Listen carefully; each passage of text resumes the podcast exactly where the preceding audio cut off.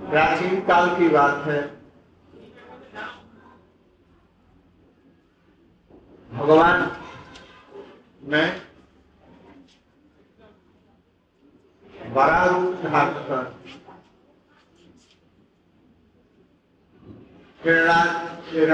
हिरण्यकशपु के बड़े भाई उसका शरीर हिरण्यकशपु के घर में रखा गया। कफन पढ़ा दिया। और उसकी माता, पिता, भाई, बंधु, सभी लोग रोने लगे। उस समय हिरण्यकशपु वेद शास्त्र इत्यादि का ज्ञाता था। था तो असुर किंतु सब कुछ जानता पालन नहीं करता। तो उपदेश देने लगा। भाई, ये तो मर गया। फिर संसार में ऐसा कोई है जो जन्म लेता है, वो मरता नहीं? ऐसा तो कोई है फिर इस तुम लोग भी मरोगे। क्यों रोते उसने एक उदाहरण दिया। प्राचीन काल में एक कोई राजा थे। वो चक्रवर्ती राजा होना चाहते थे, किंतु युद्ध में मारे। उनका शरीर राजभवन में लाया गया। उनकी पत्नी, मैया, बेटे, बेटी और सब राजा, प्रजा, सभी लोग रो रहे समझाने वाला कोई नहीं। उसी समय जम्भारा पाँच वर्ष की उम्र, पाँच वर्ष के लड़के होकर के उस घर में पधारे। उन्होंने कहा कि यहाँ पर सभी लोग रो रहे हैं, बात क्या है? कोई बतला नहीं रहा। बार बार पूछ रहा। तो एक बूढ़ा कहता है कि तो जाओ खेलो पाँच वर्ष के लड़के हो, नहीं समझे। तो मैं तो जो समझता हूँ, आप लोग नहीं समझते। बदलाव क्यों रो रहे ये लोग क्यों रो रहे तब मर गए। मर गया। दिल्ली गया। वैसे मर गया। कलकत्ता गया लौटेगा कब वो तो जहाँ गए, वहाँ से फिर किसी को लौटना नहीं। झूठ बोलते।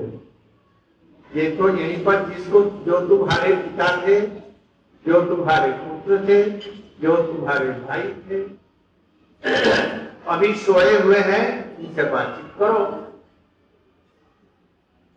हमने कहा, अब ये शरीर तो है, किंतु आत्मा निकल गई। तो आत्मा को निकल जाने दो।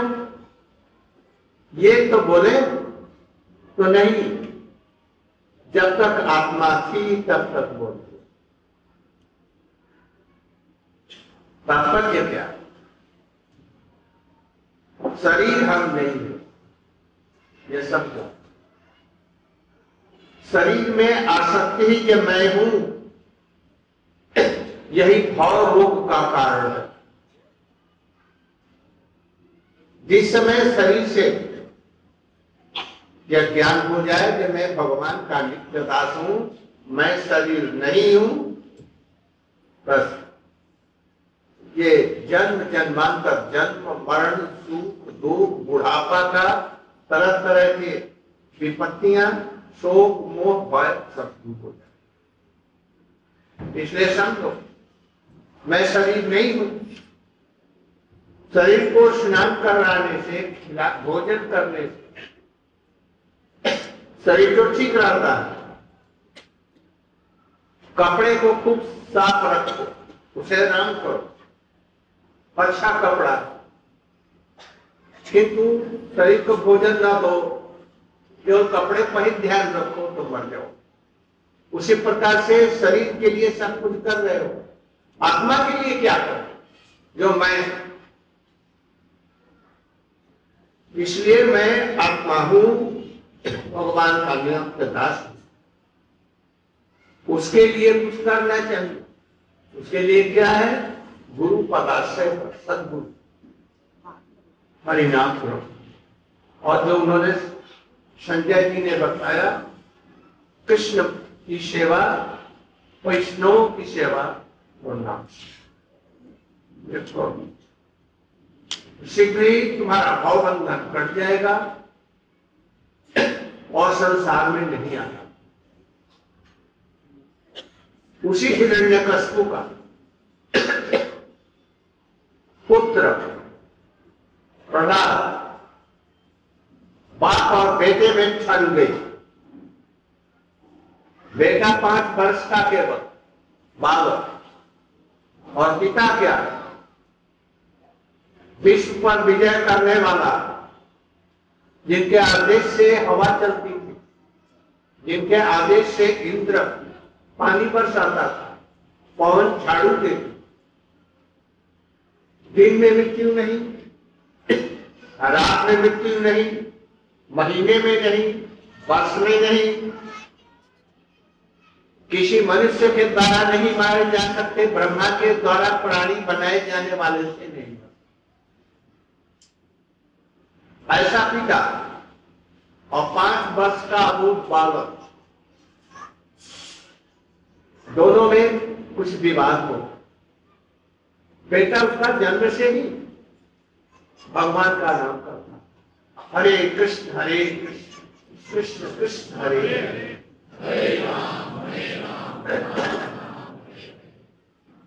और उसका बेटा, उसका पिता उसको मना करता था तुम्हें मैं मार डालूँगा। आग में जलाया, पर्वत से फेंक दिया, समुद्र में डुबा दिया। हाथियों के पैरों के नीचे कुचलवाने की चेष्टा की प्रहलाद को छूकर ही हाथी भागा। बड़े बड़े सर्पों को उसके ऊपर में फेंकवाया सर्पों ने काटा ही। अग्नि में जलाया उसकी बहन, उसको लेकर के बैठ गई। बहन मर गई, वो सब प्रकार से चेष्टा।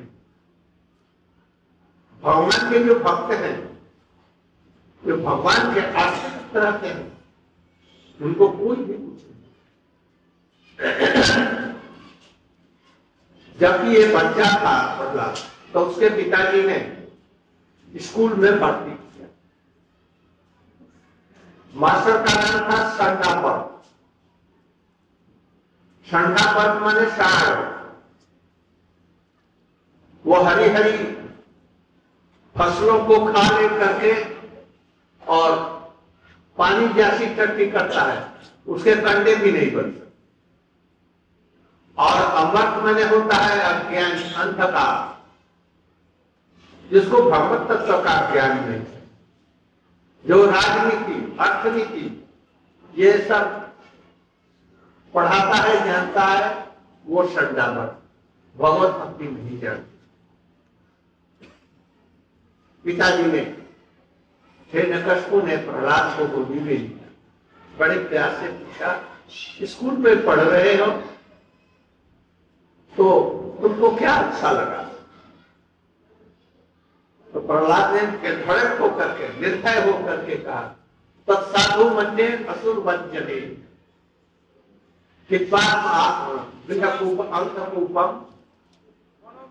परम गतम बड़ी बात है हे असुरों के श्रेष्ठ राजा महाराज, मैं स्कूल में, मैं जो पढ़ा, उसका भाव यही है ये संसार एक अंधकूप है। इससे निकलकर साधु स्वरूप में श्री हरि का भजन करना ही जीवन का मूल लक्ष्य।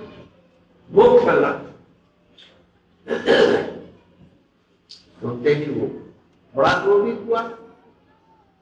संडामा तुमने पढ़ाया?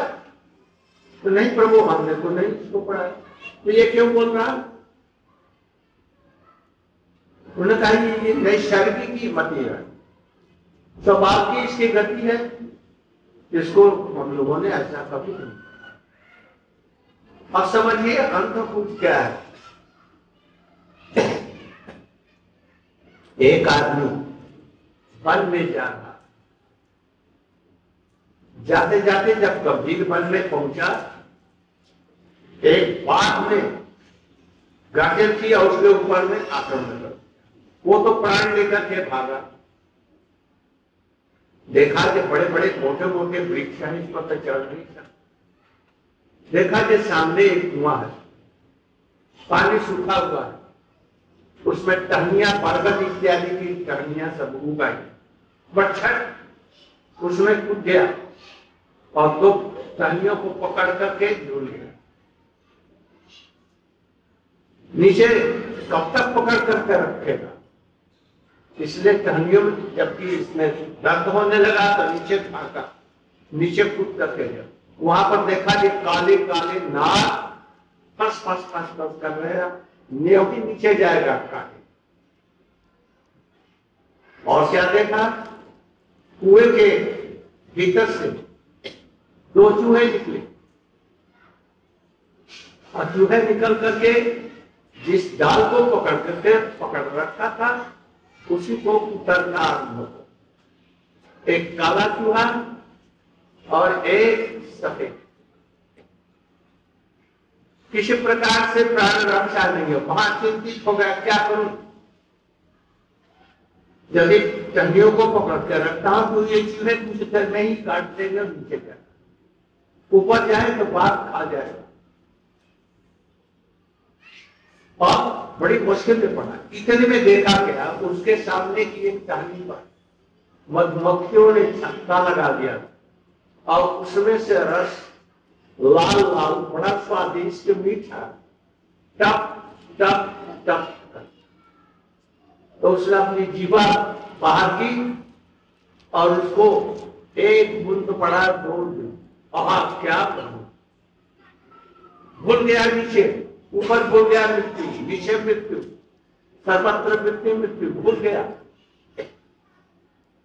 अब इसका तात्पर्य क्या है? हमारे कर्म के अनुसार में हमारी आयु सुख दुख है। ये दो टहनियाँ हैं। एक पाप, एक पुण्य। और चूहे क्या है? एक दिन है, सफ़ेद वाला चूहा और काला वाला चूहा रात ये हमारी जीवन की आयु को उतर रहे हैं। कितनी आयु हुई? साठ वर्ष। अरे साठ वर्ष चूहों ने काट दिया, दिन रात जाते जाते तुमको मालूम नहीं हुआ। ये नहीं समझ रहे ये मृत्यु नज़र ना चली है तो बजाए समझो, अमर होकर के नहीं आए हो। आजकल पशु मरना पड़ेगा। वृद्धावस्था आएगी बिना वृद्धावस्था के। कुछ लोग गर्भ में ही मर जाते हैं, कुछ पाँच वर्ष में, कोई एक सौ वर्ष में, मृत्यु अनिवार्य इसलिए ये आयु चली जा रही है। इसलिए कहते हैं कि देखो साधु संघ में रह करके भगवत भजन करना ही। भगवान कौन है? कृष्ण। इनका भजन करना है। हमारे लिए सबसे उचित। यह सुन कर करके मारने की बहुत चेष्टा की, नहीं मारे। तब उसके गुरुओं ने कहा, आप ऐसा कीजिए, हमारे पिताजी आज आने वाले हैं, उसकी बुद्धि सुधार दें अभी हम स्कूल में ले जाए। ठीक है, ले जाओ। डर रहा था कि कहीं इसके द्वारा हमारी मृत्यु न हो जाए। जैसे जैसे भेज लेकिन गुरु लोग स्कूल में घर में कुछ काम था, वो घर के काम में निपटने के लिए गए, प्रहलाद को मॉनिटर बना दिया। और बोले, प्रहलाद, देखो, कोई गड़बड़ी न हो अभी आध घंटे में आ रहे जब वो चले गए तो बच्चों को बड़ा आनंद हुआ कि अब खेलेंगे प्रहलाद महाराज ने कहा कल खेलेंगे। आज तुम्हारी दो बातें हैं सुन। देखो, बचपन से ही गौबार आते तो प्रत्यो भगवान भगवता बचपन से भगवान का भजन। बच्चों ने कहा कि बचपन से क्यों करें? अभी तो हम पढ़ेंगे, लिखेंगे, बड़े होंगे, शादी करेंगे, बच्चे होंगे, जब बूढ़े हो जाएँगे, तब भगवान का भजन करेंगे अरे बुढ़ापा आएगा कि नहीं आएगा, कोई ठीक है? यदि बचपन में ही बन जाओ तो कोई नहीं। इसलिए बचपन ये मनुष्य जीवन भगवान ने दिया है। देवता लोग भी मनुष्य होने की भगवान से प्रार्थना करते हैं। वहाँ पर इतना सुख है स्वर्ग में, ये भगवान की याद नहीं कर पश्चिम के देश जो है, अमेरिका यूरोप के देश, ये स्वर्ग है भू स्वर्ग है। वो लोग भजन नहीं कर पाते। हम लोगों के संपर्क से या जा गए, या स्वामी जी गए। अब कुछ भजन करते नहीं तो भगवान क्या चिड़िया है, वो जानते तो बात है कि बचपन से ही भगवान का मनुष्य जवन भगवान ने दिया है। कृपा करके। देख ईश बेरो हमने कोई कर्म ऐसा नहीं भगवान ने कृपा करके मनुष्य इसमें एकमात्र कर्तव्य है भगवान का। यदि कहो जब सुख भोग में, तब कहते हैं शुकर शुकर। शुकर भी तो वही सुख भोगता है जो हम हमसे अधिक सुखी उनकी लड़कियों की शादी की चिंता नहीं होती। अभी पाँच लड़की हो जाएगी ना तो हो गया। घर बेचना पड़ेगा गिरवी रखना पड़ेगा। और सुखर के दस बच्चे, फिर दस बच्चे दस बच्चे। उनको न शादी करनी है, न खाना देना है, न पहनना देना। वहाँ पर भूगो की अधिकता है। केवल वो भजन नहीं कर सकते। इसलिए प्रहलाद महाराज देखो न तत्प्रयासो कर्तव्य दुख कोई नहीं चाहता। कोई भी दुख नहीं। एक चीटी भी दुख नहीं चाहती। सुख चाहती।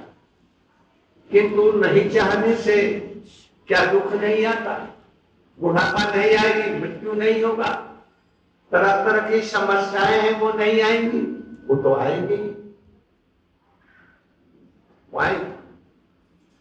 उसी तरह से बिना बुलाए सुख भी होगा तो आएगा। ज़रूर आएगा। दुख आएगा, सुख भी आएगा। ये तो अपना पाप पुण्य का कर्मों का फल है। इसको कोई रोक नहीं इसलिए इसकी चिंता ना करके भगवान का भजन देखो, एक सौ वर्ष की आयु है। आधा सोने में पचास वर्ष चला गया। और बचपन खेलने में, और बीस वर्ष तक मानो, आजकल तो पच्चीस, तीस वर्ष लग जाते हैं। सीखने में पैसा कैसे कमाएँगे? कैसे हम रहेंगे? ये सब सीखने वाले। और 80 वर्ष से 100 वर्ष की आयु में कबर भी सीधी नहीं होती उस समय भजन नहीं होगा। बीस बीस, चालीस वर्ष और वो पचास, नब्बे वर्ष चला गया। रह गया दस वर्ष उसमें खर्च न जाए। मोटरसाइकिल खरीदनी है, कार खरीदनी है, एरोप्लेन खरीदनी है। बच्चों को पढ़ाना, लिखाना, ये सब बहुत काम है। भजन करेगा कब? कब भजन? इसलिए बचन से ही भगवान का भजन। तुम्हारे सारे दुख दूर हो जाएँगे और जन्म मृत्यु का संकट भी दूर हो जाएगा उन्होंने बताया, गुरु की शुश्रूषा करो, गुरु की सेवा। और उनको भगवान मान करके कि आश्रय भगवान उनकी सेवा करो। और उनके आदेश से, उनके अनुगत्य में भगवान कृष्ण का भजन सुख दुख जो आता है, उसको हँसते झेलिए और भगवान का निरंतर भजन यही भगवान की प्राप्ति का आप लोग भी ऐसे समझेंगे कि हम आत्मा है, शरीर को आत्मा आत्मा मत समझना। और भगवान का भजन करो, गुरु पदाश्रय करके सब सुखों की ज़रूरत कर गौ प्रेमानंद